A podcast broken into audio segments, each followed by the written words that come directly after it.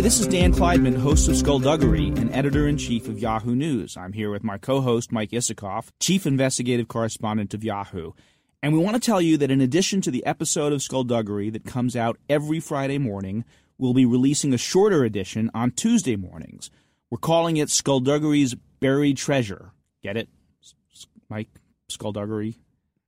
Pirates, Buried Treasure? Yeah, it takes me a while, Okay, but uh, I figure it out eventually. Yeah, all right. Mike and I will be digging up stories about old scandals lost to history. Maybe just a great anecdote or spotlighting an interesting, colorful character or a clever legal tactic that sheds light on today's scandals. So this week on Buried Treasure, we resurrect the story of Warren Meddoff. Meddoff was a struggling businessman in South Florida. He was a cheerful, extroverted guy. He was looking to make connections in the world of politics. Meddoff managed to stumble into the 1996 Clinton campaign finance scandal. And Isikoff, you broke the story. I did. You did leave out uh, one little detail about Warren Meddoff. Um, he was your cousin. Yeah, yeah, that's how you broke the scan. That's how you broke the story. Yeah, you I was. re- I actually. I. I, I you was. were recused. yes, and I sort of was hoping to keep that detail buried. So thanks. Um, yeah, he was my dad's. He is my dad's first cousin, which made him my. I guess my second cousin once removed. I never. I never really get how that works. In any event, uh, it it did kind of give me a unique window on on someone who gets kind of ensnared in a high profile Washington scandal.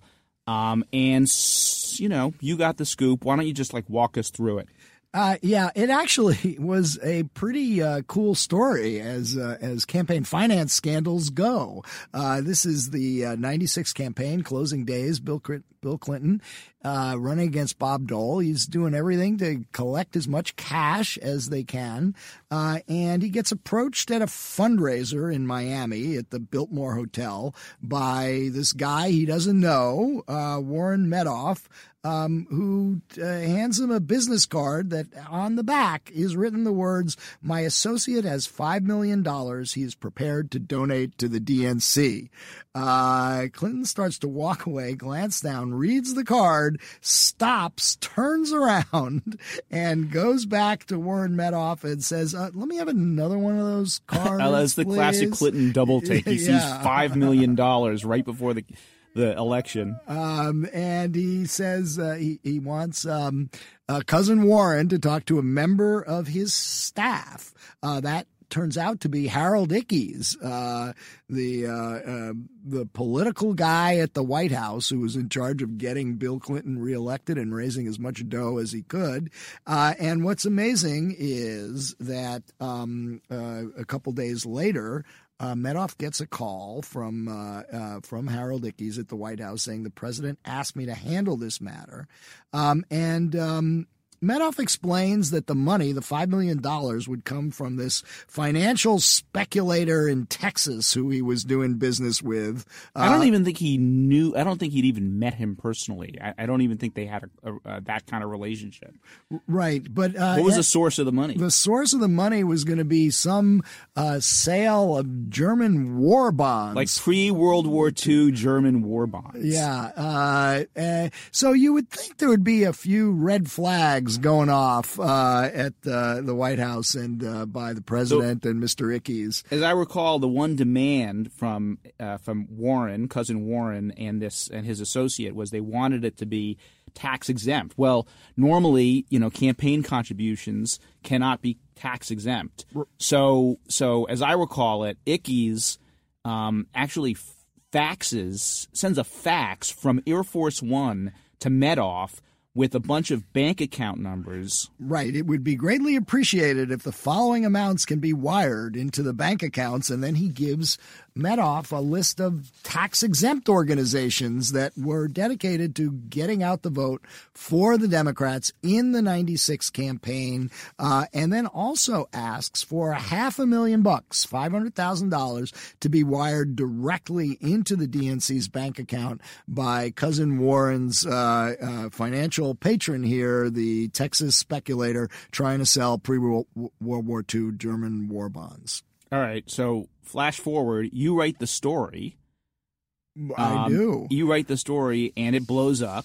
Right. I mean, by the way, this also does. it is a little bit of a window into like just how desperate and voracious the appetite for fundraising was back in those days. Remember that you know the Clinton campaign's getting money from all these Right. you know foreign businessmen Right, and yeah. you know and and which does, by the way, I mean the larger context here. The reason the fundraising scandal blew up was because there was uh, a, a lot of these shady, mysterious characters who were raising money for the DNC, and it turned out that a lot of that money, millions of it, was coming from overseas. Uh, uh, it's illegal for foreigners to donate to political campaigns. And some of that foreign money, it turned out, and the Justice Department investigations established, was actually coming from Chinese intelligence. And so this was really. That was real. That, yeah, that was real. And it was a case of foreign meddling in our elections, something we've spent a lot of time talking about in uh, over the last year relating to the 2016 campaign and the Russians. We don't have the money trail yet like we did in 96, but it's the same principle. Foreign government trying to influence American Right. We don't. politics. We have the internet troll trail, not the from the Russians, not the money Right. trail. But so Newsweek, you do this story in Newsweek, it blows up, and cousin Meddoff ends up under the Klieg lights yes. in the in the Senate. Uh, Senate Campaign committee investigating investigating the campaign finance uh, scandal, and Meddoff is called to testify, and he gets raked under the coals by the Democrats, led by Senator Robert Torricelli. Uh, the torch, uh, a uh, somebody who had raised lots of questionable cash himself over the years. and ends up going actually going down himself or leaving the Senate because of uh, gifts that, gifts that he that he got from from donors and and and and Torricelli just took the bark off my cousin. I mean, he really Yeah. kind of destroyed him up there, and that. To me, that's one of the, the lessons here. One of the kind of takeaways for me, which is that in these these scandal uh, these these big scandals when the when the kind of scandal machine revs up um, it, it is always the case that some you know that there's collateral damage that some kind of small bit character ends up getting uh, caught up in it um, and you know it can be very damaging uh, to a person and you know we have that you know there are people like Carter Page and and um, Right. George George Papadopoulos, Papadopoulos, and, uh, you know. and, and lots of other people who have been caught up, although I think in those cases uh, there's still a lot of questions outstanding. But I believe we've got some tape of that uh, historic confrontation between uh, cousin Warren Meddoff and Senator Robert Torricelli. You have made a claim that a $5 million contribution was offered. We've now established that the man that you claim trusted you to make this offer, you've never met. That's correct. Now we've gone on to, to the question of what Senator Nickles said would have been a highly unusual contribution. The man who you claim was offering it lived in a rented home. He had two IRS liens against other property he had owned. In 1988, he defaulted on a personal note and he appealed to the court because he could not afford an attorney. He had no financial assets to have himself represented.